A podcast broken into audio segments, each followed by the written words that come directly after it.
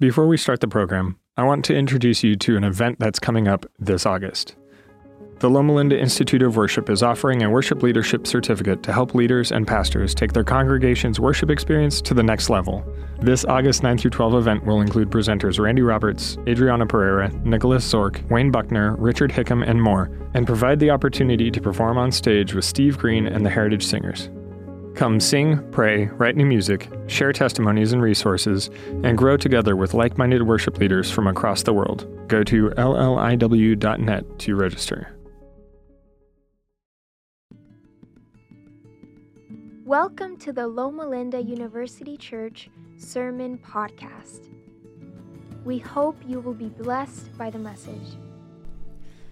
A number of years ago, there was a man by the name of Judas who lived in the city of San Francisco. Now, I know basically nothing about him. I don't even know a last name. I don't know originally where he was from. I don't know anything about his family, his background, his career, his experiences. But what I do know is that Judas made a mistake. I don't even know all the details of that mistake, but I knew, do know that it was bad. Bad enough, in fact, that Judas felt like he had to go. He had ruptured his relationships and fractured his friendships, and he felt like he had no choice but to leave. Now, I don't know about you, but I would guess that someone somewhere in here probably feels similarly. Feels like the relationships have been broken to a point that it is just time to go. That's a very difficult feeling to have. But today, we're going to talk a little bit about that question. What do we do when the worst happens? In fact, we're in the third part of a three part series, and for the last couple of weeks, other people have been up here in the pulpit answering that same question. Two weeks ago, it was Pastor Philip who answered that question. When the worst happens, what do God's people do? Well, they respond with faith. And then last week, Pastor Carl was up here and he answered the question when the worst happens, what do God's people do? Well, they cling to hope. And today we ask the same question once again. When the worst happens, what do God's people do? How do we respond? How does He respond? What kind of steps do we take? What actions do we take? How are we going to answer that question in the context of broken and damaged relationships. Well, maybe you've come today. You've come and sat in these pews, and you have a spouse, but a spouse who has broken that sacred vow and destroyed that trust. And you sit here today, and you don't know what you're going to do. Or maybe it's different you have a coworker, a colleague at work who has done something maybe a little shady, even unethical, and you're not sure how you're going to respond to that. The trust is no longer there.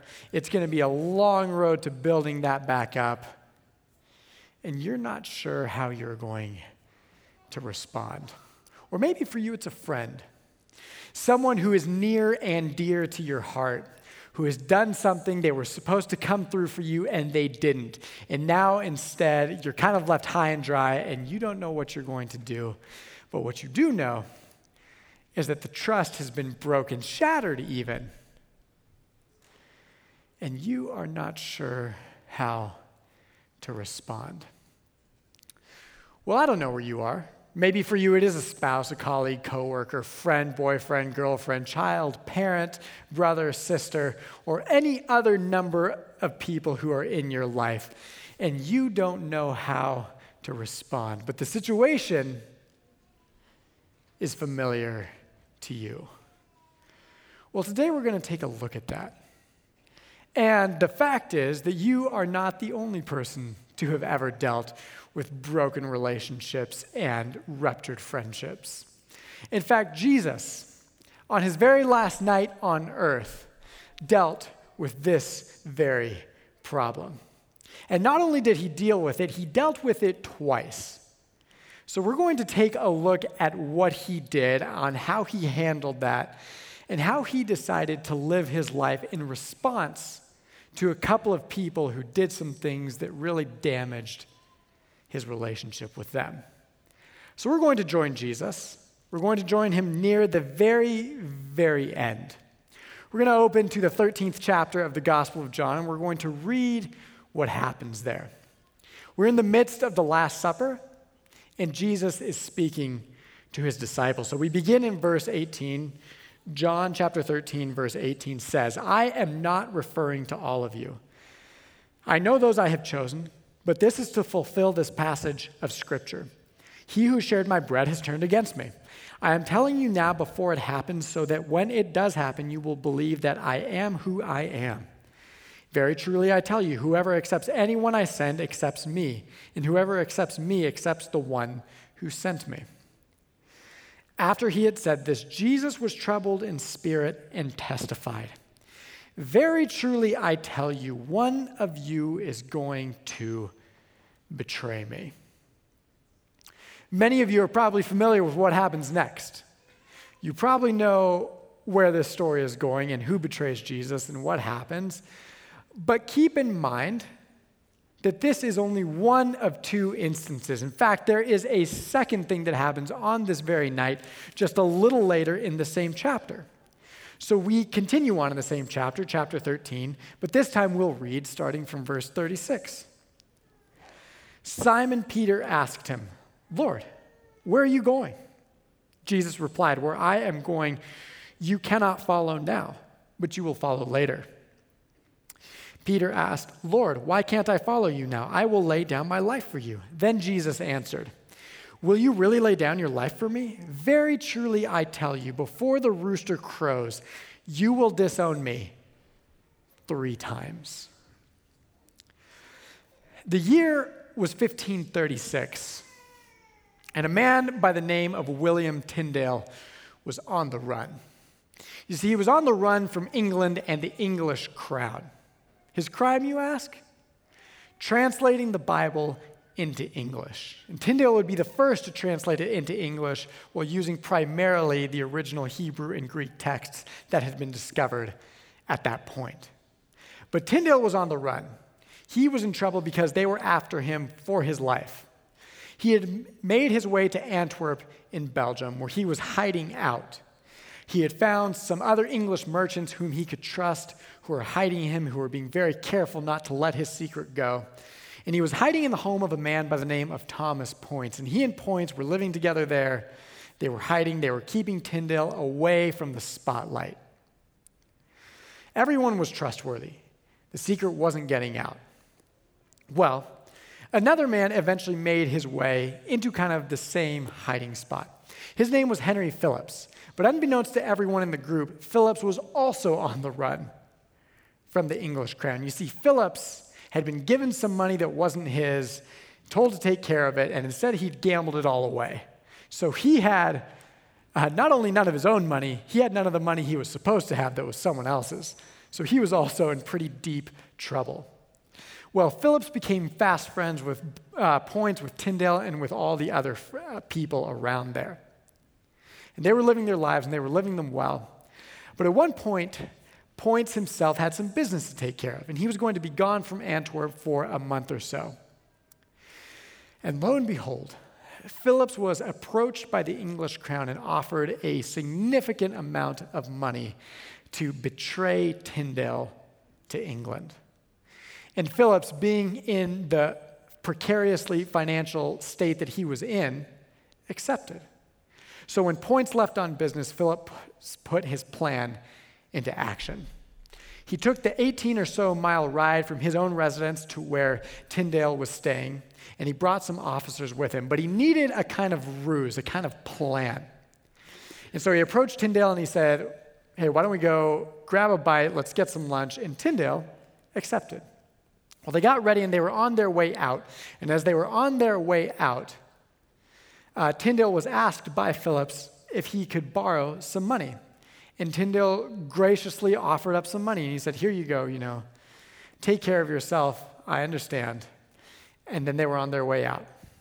Well, in Antwerp, Belgium, the streets and the alleyways are very narrow. So narrow, in fact, that sometimes there is not enough space for two people to walk side by side. You have to walk one in front of the other. And that's kind of how the street was in front of the home. So they were exiting the home, the door opened. Philip said, Go right ahead. And Tyndale stepped out into the street. And as he stepped out into the street, he looked out and saw the officer standing there and immediately realized what was happening. Tyndale, of course, tried to backtrack into the home, but Phillips was standing in the door and would not let him in, and in fact pushed him out into the street, where the officers grabbed him and tied him up with rope and took him away.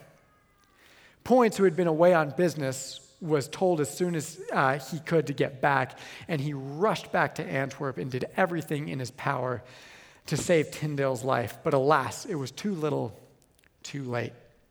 In early October of 1536, Tyndale was, fa- was condemned of heresy and burned at the stake. It would be only a few short months later in 1537 that the King of England at the time, King Henry VIII, would decree that the Bible be translated into English for the entire nation. And much of the translation that they used had been Tyndale's own translation. Now, I wasn't there, and I am certainly not William Tyndale.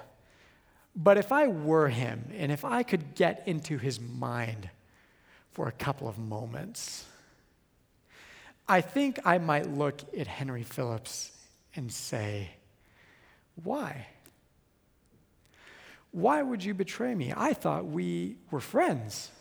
I even loaned you money because you were in a dire financial situation. Why did you have to do that? But the truth is, that's not quite the question we're asking today. We've all been there. We've all felt those feelings of betrayal somewhere in our lives. Maybe for some, we are feeling them right now. We've all been somewhere where someone has broken the trust in a relationship, and we feel that it is hard to rebuild that and to learn to trust again. But the question we're actually asking today is what do we do in response to that? What do you do when it is you that has been betrayed, your trust that has been broken? Well, to answer that question, I think we must return to the text. In fact, kind of nestled between the two texts we have already read is another portion of the text, somewhere that Jesus speaks, and I think he gives us an answer. So let's return and read once again, this time verses 34 and 35. Jesus says, A new command I give you love one another. As I have loved you, so you must love one another. By this, everyone will know that you are my disciples if you love one another. So the command is simple love one another. But the truth is, if I had the opportunity to have a conversation with Jesus right now, I would look at him and I would say, Okay, Jesus, I understand. But respectfully, that answer is a little unsatisfying. When my trust has been broken, the last thing I feel like doing is loving the person who has broken my trust. And instead, I feel feelings of anger, of fear, of distrust, of disdain. What am I supposed to do with that? Well, Jesus might say, here's the thing you should love that person anyway. But there is also some practical information or advice that I may be able to extend to you in this difficult time. Three things, in fact, Jesus says, three things you ought to remember. All right, Jesus, I'm willing to listen. Lay it on me. Okay, says Jesus. Number one, feel the feelings. Don't push them away, don't ignore them, feel the feelings. Okay, well, what does that actually mean? What do you mean by feeling the feelings? Well, Jesus would respond, I know you pretty well, and I have observed your life, your comings and your goings, and the things you do. And the truth is, Austin, you could use some help in feeling your feelings. I've observed you at work, and the truth is, at work, you do a decently good job at problem solving. When conflict or problems arise, you have an issue, you have a list of tasks you complete, and then there's a solution. It's fairly methodical, even robotic, some might say. But I have observed, says Jesus, that you have attempted to take this kind of mode of problem solving into your marriage. It doesn't always work nearly as well in that context. In fact, he says, sometimes in a marriage, people don't just want a solution so quickly. Sometimes they just want to be heard and they want their feelings validated. So remember, says Jesus, when you're in the midst of those feelings, feel them. Don't forget to sit there and feel those feelings. They're important, they're valid. Okay, Lord, I will try. But what else? You said there was more. Jesus says two. The second thing I want you to do is name the problem. Don't just let it be water under the bridge. Don't just forget about it. Name the problem. Imagine, Jesus says, you go to your doctor. You sit there in the office, they run some tests on you, and the doctor finds that through the course of those tests that you have cancer. But because the doctor doesn't want to offend you, they come back and they say, You look great, everything is fine, keep living your life. That's ridiculous. No doctor would do that. Name the problem. If it's there, just not naming it doesn't make it go away. It's still there. Or maybe, imagine going to a mechanic, Jesus says. You're getting ready for a cross country road trip with some family and some friends for vacation. It's going to be a good time. So naturally, you take the car to the mechanic to do a checkup, make sure everything looks good, no issues. The mechanic takes it, takes a look around, and he notices that there is a small crack forming in the engine block. The mechanic comes back and says, Looks good, 2,000 plus miles, no problem. A mechanic would never do that. A mechanic would name the problem and say, You have to fix this. This car is not going to survive that kind of drive. Jesus says, Name the problem. Don't just let it slide because just doing that doesn't erase it, it still exists. So that's two things Jesus said feel the feelings, name the problem. But then there's a third thing Jesus says. He says, okay, after you do those two things, what I want you to do is I want you to build them a golden bridge of retreat. And I would say, well, that's an interesting choice of words, Jesus. In fact, it is one that I recognize pretty well. See, a couple of years ago, I took a class entitled Leadership. Leadership by Dr. Scott Cormode at Fuller Theological Seminary. And I remember that as part of that class, we had to memorize different terms for different quizzes and tests and so forth. And one of the terms in the section on conflict resolution was just that build them a golden bridge of retreat. And what it means is that when you get into a situation where you are right and they are wrong, that you build them a golden bridge of retreat. In other words, don't hammer your point home. Because when somebody else is wrong and they've been back into a corner, as nice as it would be if they just said, I'm wrong and moved on, usually people will fight it out. Because in the end, they've got nothing left but their dignity and they don't want to lose that. So Jesus says, build them a golden bridge to retreat so they have an opportunity to save face even when they're wrong. If you don't do that, you will end up damaging the relationship far, far more, even though you are right. Well, says Jesus, I think you understand what I'm saying. Feel the feelings, name the problem, build a golden bridge of retreat. Those are the three main things. And therein, you still learn how to love another person, even in the midst of betrayal. You're not ignoring the problem, you're not letting it go. You are confronting it, but you are still loving them well. Okay, Jesus, I get it. I take your points, I take them well. I think they're good recommendations. But I have one last question. Did you do this? In your darkest hour, in your moment of greatest betrayal, did you follow your own advice?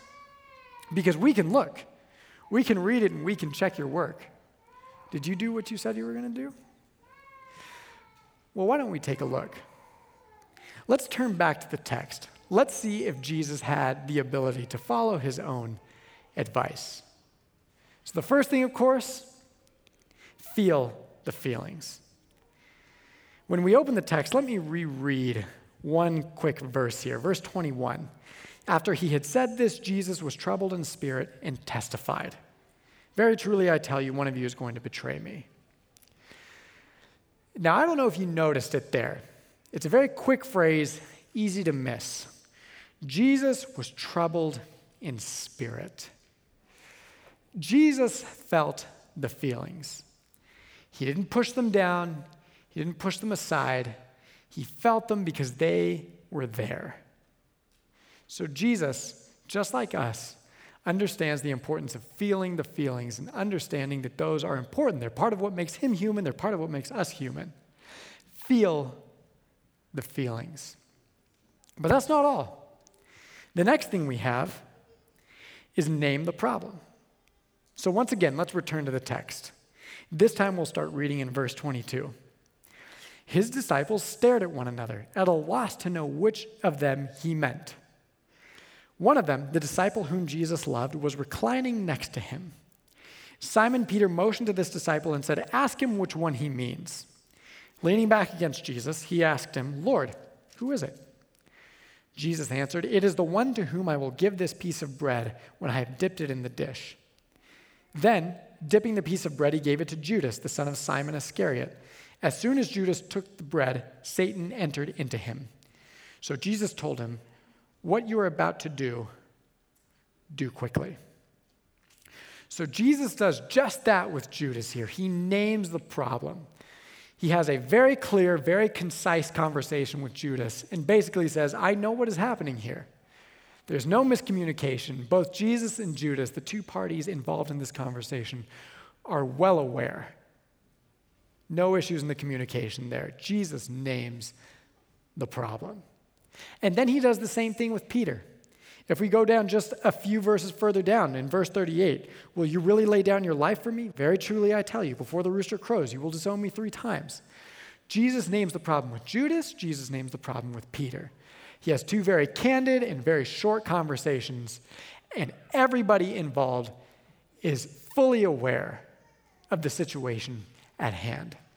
So, one, Jesus has felt the feelings, and two, Jesus has named the problem. He hasn't ignored it, he hasn't pushed it to the side, he hasn't forgotten about it. It is still very much there. But then we have the final point does Jesus build a golden bridge of retreat? Why don't we read this last little portion of text here, starting in verse 28. But no one at the meal understood why Jesus said this to him. Since Judas had charge of the money, some thought Jesus was telling him to buy what was needed for the festival or to give something to the poor. As soon as Judas had taken the bread, he went out, and it was night. Now, when we read the text, when we read about this moment at the Last Supper of what's going on between Judas and Jesus, it might appear that there is a very obvious and clear sign as to what's going on. After all, we as the audience, we as the readers, know, we can tell because it's told to us. But when you really read the text, you notice something kind of funny in there. The other disciples are confused. They think Judas has gone out to buy food for the poor, buy supplies for later in the festival. They don't quite understand what's happening here. And the reason for that is because of what we see at the Last Supper. So let me explain that to you for a moment. When we go eat lunch or dinner after church today, we're going to go home or go to a friend's house or go somewhere to eat, and we're going to sit around a table. And everyone's going to be there and have good conversation and good food and a good time. But that's not really how the Last Supper was structured. It's not even structured like we see in the famous Da Vinci painting with everyone sitting there at the table. What actually happened was they would have entered into a room and there would have been a slightly raised platform off the floor. then they all would have laid down around it, and each person would have reclined into the person on their left. And so that's what we have here. We don't know exactly which order everyone is in here, but we do know for three people in particular what order they're in. First, you have Jesus reclined there, and reclining into him, into his chest, is John, the disciple. And then Jesus himself is reclining to his left into the chest of Judas Iscariot, the one who would ultimately betray him. So imagine that scenario, if you will. Jesus has his head right here on Judas. Their heads are very close together. Therefore, they're able to have a conversation that no one else can hear. They're able to whisper back and forth, say things in very hushed tones in such a way that they can communicate very clearly and very easily, but no one else around that table will be able to hear it. And here is where we get to the third point. Imagine that conversation happening Judas and Jesus going back and forth for a moment or two. And Jesus says, Go out, go do what you're going to do.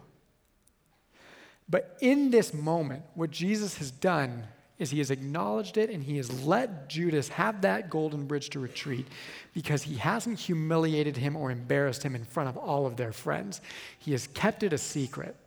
He said, Listen, I know what you're going to do. You know what you're going to do. You still have an opportunity to change your mind. And in case you do, I'm not going to humiliate you in front of everyone here. I'm going to allow you to keep that social standing that you have in this group because you are my friend, you are our friend, and you are an important part of this group. Well, again, you all probably know the story and you know what happens next. Judas will go through with it despite that conversation, despite Jesus feeling the feelings, despite Jesus naming the problem, and despite Jesus building that golden bridge of retreat, Judas will go through with it anyway. And in the end, we read in the Gospel of Matthew that he felt such tremendous guilt and remorse that he ended it all. He committed suicide. Despite the incredible love that Jesus showed for him in that moment, he decided it was too much. But we have that second person, Peter. And his story is not over just yet. He will also disavow Jesus and disown him. He will go out there and he will deny Jesus' name three times. And the text says, again in the Gospel of Matthew, if you read it, once he realizes what he has done, it says, Peter went out and wept bitterly. And then Jesus will get marched up that hill to Calvary. He will get crucified on that cross. He will serve as a sacrifice for Judas, for Peter, for you, and for me, and for everybody else. Then he will lie in that tomb for what is probably the darkest period of our history for three days. But he will rise again and he will come back and he will have one more appointment to keep with Peter. We read about it at the very end of John, in John 21. Jesus will approach Peter and they will have a conversation, and Jesus will ask him three times Peter, do you love me? Peter, do you love me? Peter, do you love me? And Peter will answer in kind, Yes, Lord. Yes, Lord. Yes, Lord, I love you. Three times he will answer. And in that moment, Jesus builds Peter that golden bridge of retreat. He gives him that opportunity to save face and to be welcomed back into the fold. And Jesus says, You, Peter, are forgiven, and you belong here. Jesus didn't just ignore it, he felt the feelings, he named the problem, and then he built him that golden bridge of retreat so he could come home. I don't know where you find yourself today.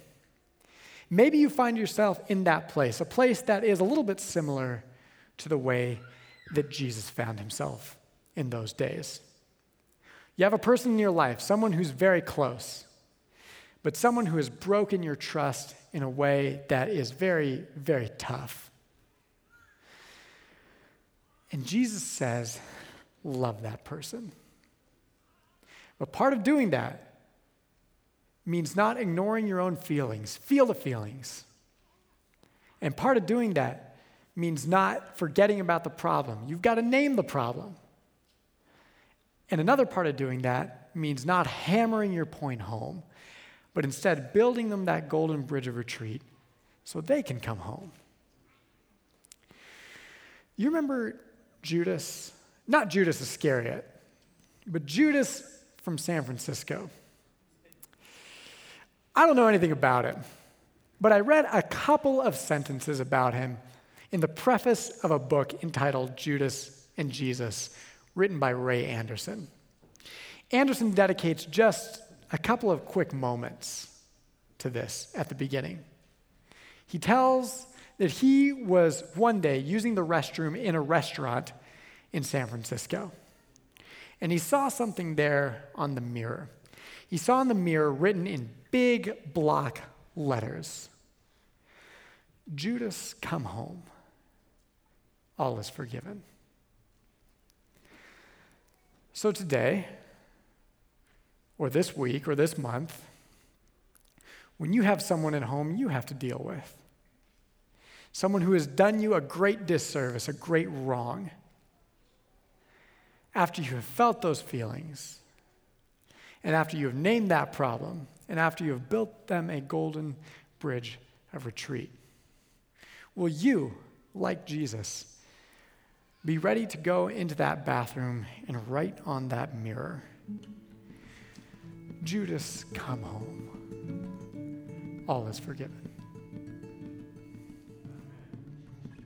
Find more podcasts, videos, church events, and how you can support the Loma Linda University Church at lluc.org.